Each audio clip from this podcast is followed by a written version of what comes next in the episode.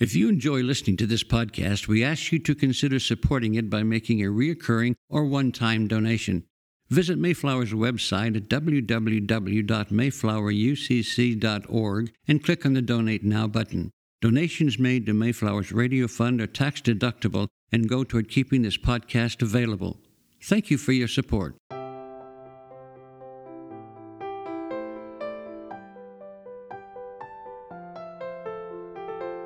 The sermon you are about to hear was preached at Mayflower Congregational UCC Church of Oklahoma City by the Reverend Dr. Robin Meyers, senior minister in one of America's premier liberal Protestant pulpits.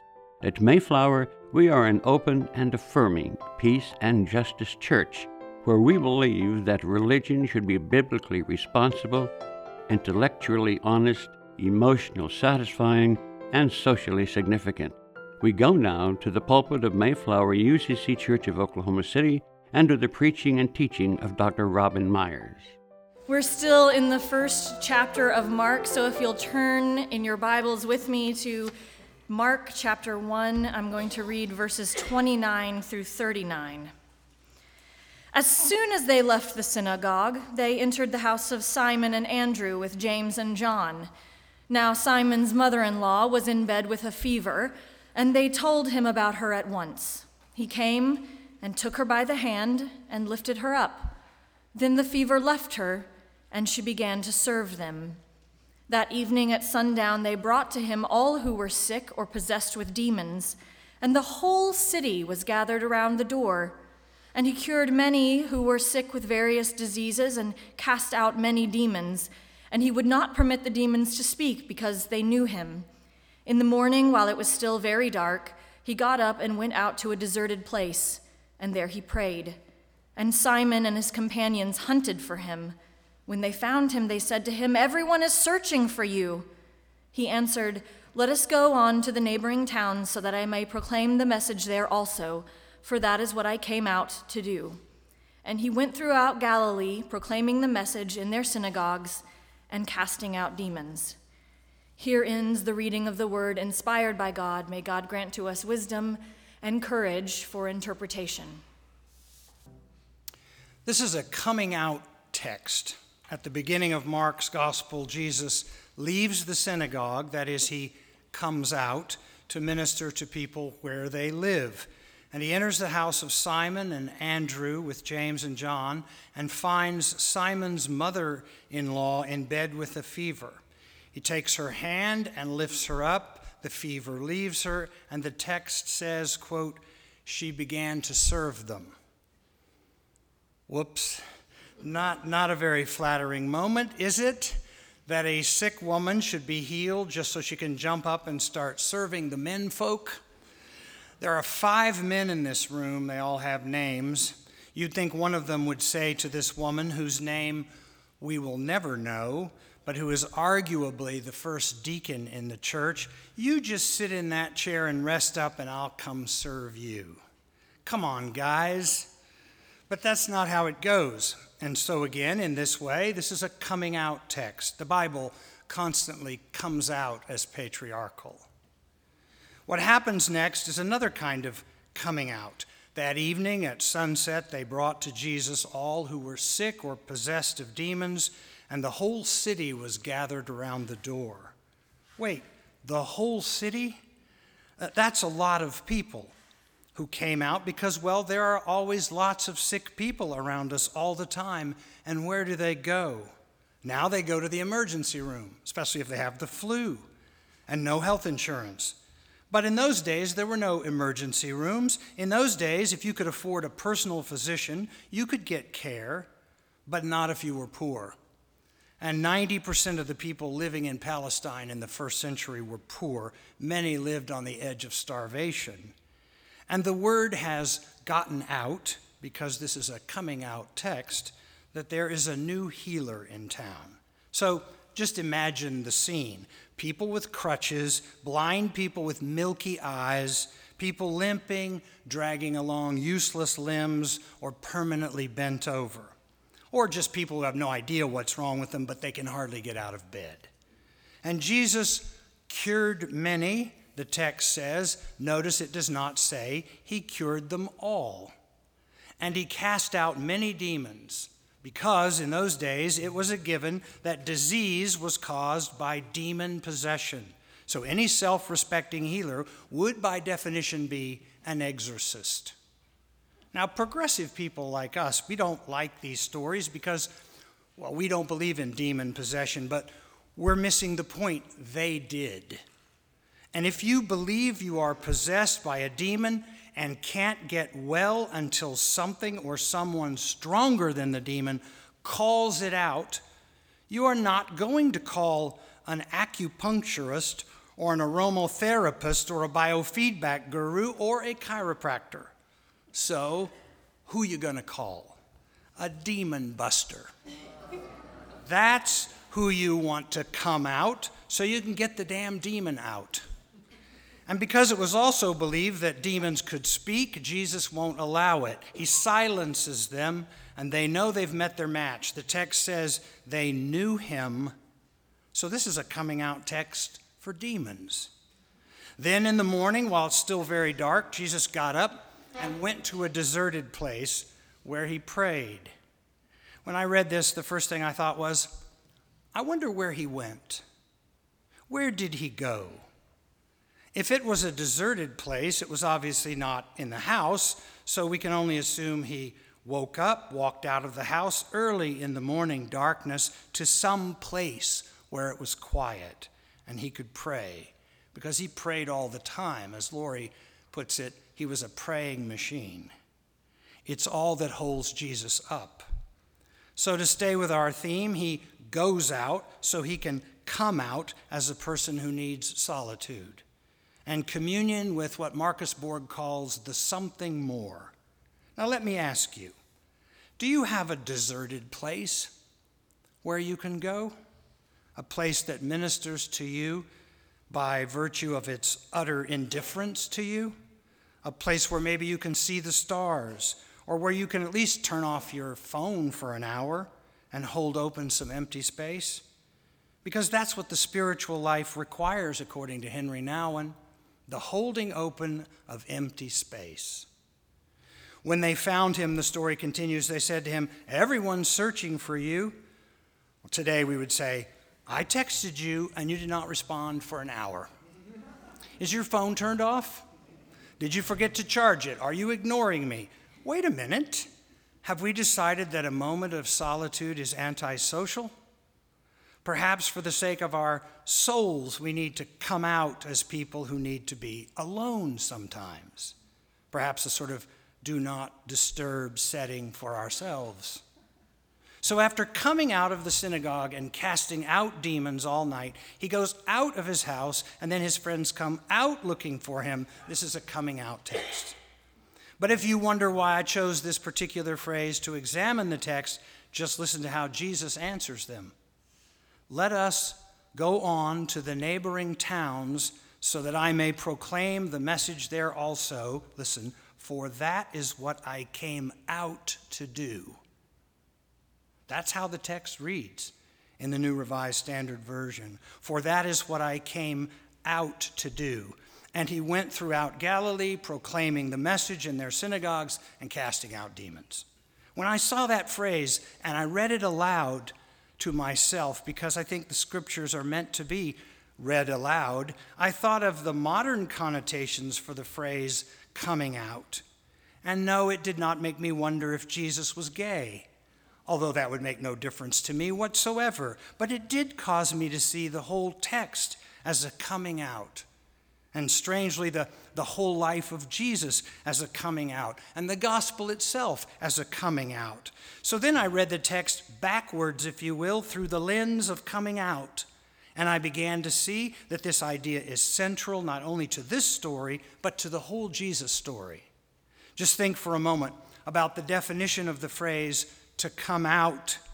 It is an, uh, an intransitive verb whose first dictionary meaning is to come into public view, make a public appearance. Now, we know that Jesus grew up a local boy, part of the large tribe of Mary, had siblings, may have worked as a common carpenter, but there's no evidence that anyone had their eye on him, that he, you know, glowed in the dark or stood on street corners and preached fiery sermons like John the Baptist. That is, until that fateful day when he came out in the synagogue and walked forward to read the Torah, choosing the scroll of the prophet Isaiah. He found the place where it was written, The Spirit of the Lord is upon me. Because he has anointed me to bring good news to the poor, he sent me to proclaim release to the captives and recovery of sight to the blind, to let the oppressed go free. Did you hear that? Jesus comes out as the anointed one, and the first order of business is to preach good news to the poor. The captives get to come out of jail. The blind get to come out of darkness. The oppressed get to come out from their oppression. And notice he does this in public, he makes a public appearance. The second meaning of the phrase coming out is to become evident. As in the example, his pride came out in his refusal to accept help. The third meaning is to declare oneself, especially in public utterance, as in, she came out in favor of the proposal. Or uh, to turn out, as in the results of an action when everything came out all right. Now, maybe you're beginning to see how useful this phrase really is in reading the gospel. To become evident, Jesus comes out and presents himself as the evidence Today, this scripture has been fulfilled in your hearing. He does it publicly. And as for everything sort of coming out all right, well, it certainly does not seem to end well for him in the short run, not on Good Friday, that is, until God comes out on Easter morning and says yes to Jesus and no to Caesar. Of course, the most common connotation of this phrase now is in reference to coming out of the closet and declaring one's real sexual orientation. In this sense, it's borrowed from the idea that to come out is to make a kind of debut, to present one's real self, to leave behind the deceptions of the past, and to live a more authentic, honest, and unapologetic life. Mayflower is a safe place to come out. And I don't just mean to come out as gay but also to come out as Christian. Even if that means leaving behind, coming out from all the baggage that the word Christian carries. So much, in fact, that countless people have given up on the idea of being a Christian they do it every single day. Church, I just can't do it anymore. I'm, I'm, I'm coming out as an agnostic uh, or a disciple of my local coffee shop or as a part of an online community where I can throw some truth bombs back and forth or in solitude like Jesus. Remember, even Jesus had to escape the crowd and be alone. Well, that's true. But it was always so he could turn around and go back to work, healing, teaching, announcing the reign of God and living his brief but spectacular life, if I may put this in PBS terms, in opposition to the forces that threaten to destroy human life. Jesus comes out as standing over against everything that destroys human dignity and denies human flourishing. Jesus comes out to do religion, not just to talk about how nice it would be if we were all more religious. He never says, go and believe likewise. He does say, go and do. do likewise. And that, my friends, is how the church could come out. I think the church should come out. Come out and announce publicly that Christianity is a way of life, not a set of creeds and doctrines, mostly invented by the church to secure its own power. I mean, if you want to waste a lot of time worrying about the second coming or trying to scare people into believing they might be left behind, your time might be better spent reading the Sermon on the Mount aloud to yourself in whatever deserted place you can find. You might even want to come out as someone who doesn't give a damn who wins the Super Bowl today. Great. Let's be real. This is our high holy day. This is the apex of a culture so enamored by and distracted by sports that we have become astonishingly Roman with our warring tribes, the patriots against the eagles, scantily clad courtesans who dance for us on the sidelines, judges on the field in striped suits, warplanes flying over, giant flags unfurled, and do you dare to take a knee? And all of it drenched in commentary so elevated, so hyperbolic, so reverential that one is left to wonder if all of our best words have been stolen from us.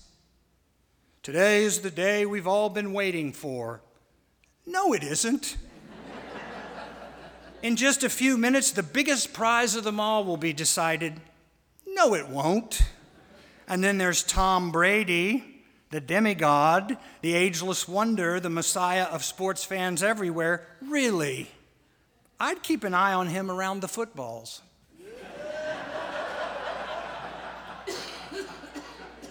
you see, in the madness of the age in which we live, where this facile argument is made every day that the profitable is also the virtuous, that power is righteousness and the poor are expendable. It is the church that needs to come out. Come on out, church.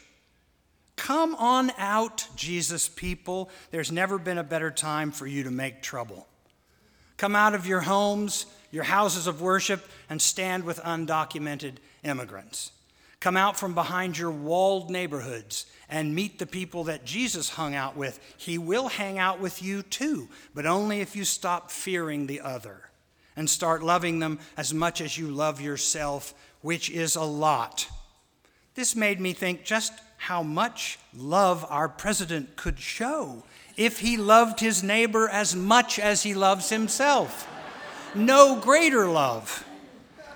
I was in Home Depot the other day where I go in my baseball cap and work boots and jeans, and so I go undercover as a deplorable. And the guys in Home Depot will talk to me because I look that way, and they have no idea. So I listen and I learn.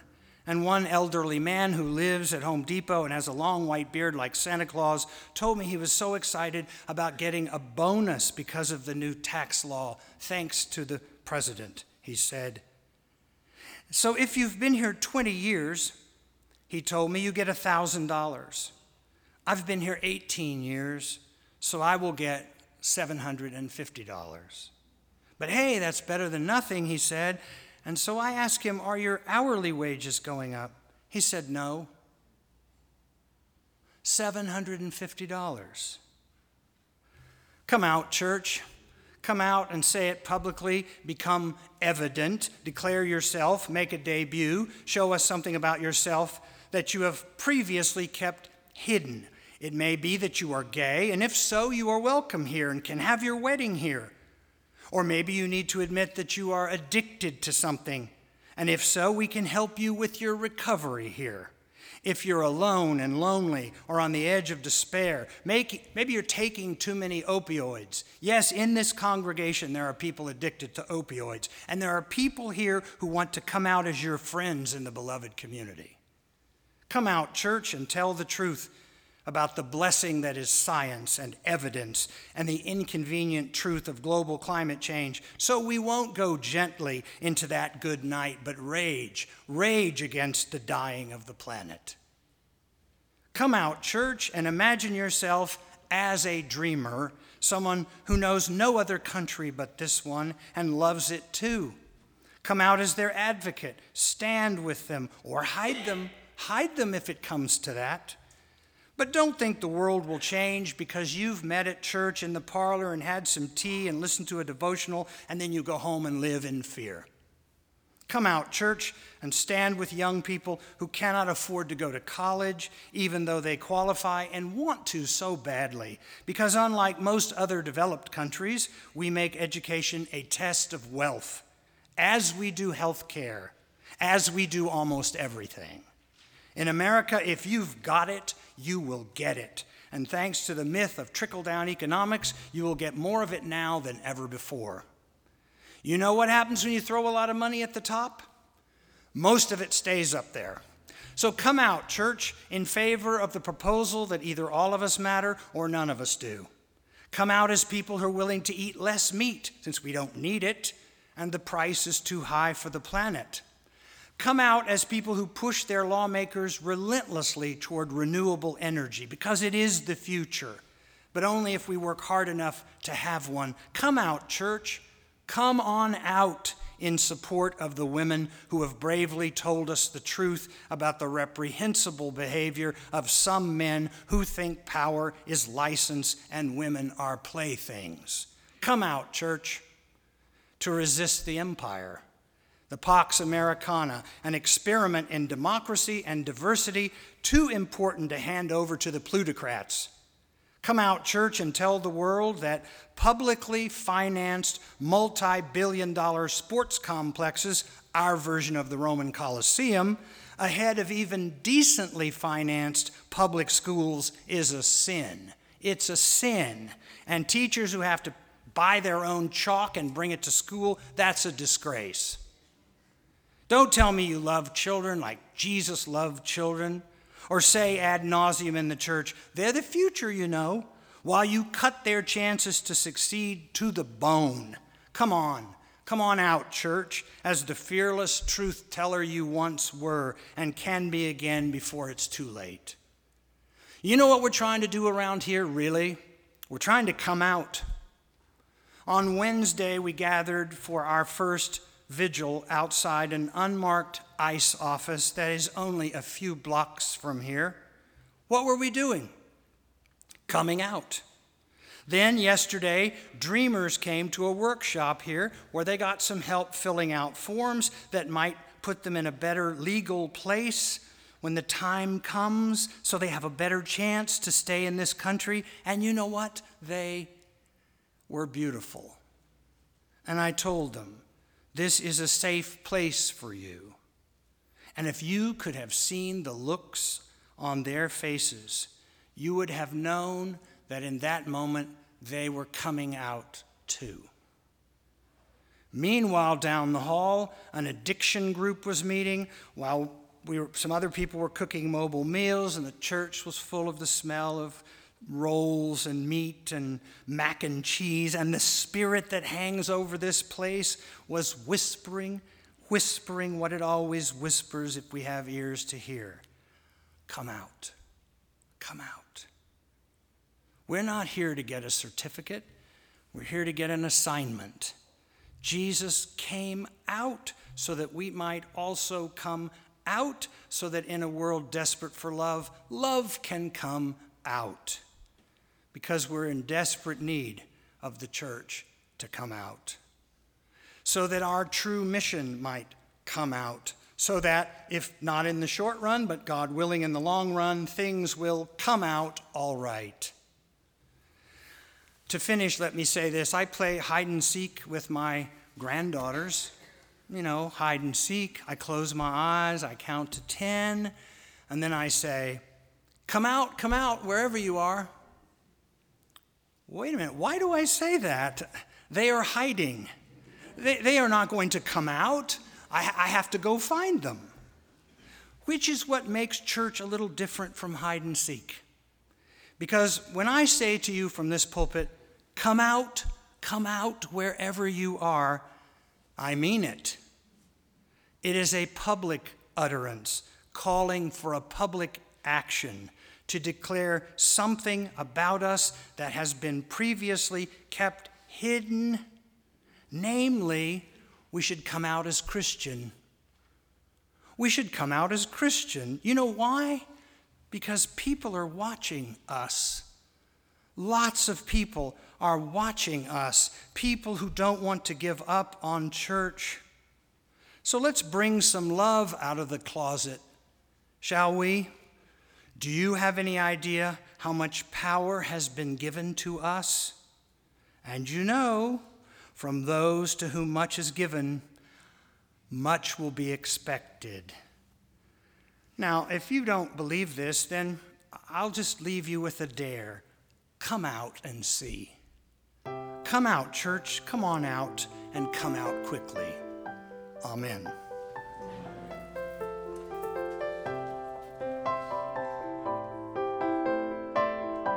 You've been listening to the preaching and teaching of Dr. Robin Meyers, Senior Minister of Mayflower Congregational UCC Church of Oklahoma City.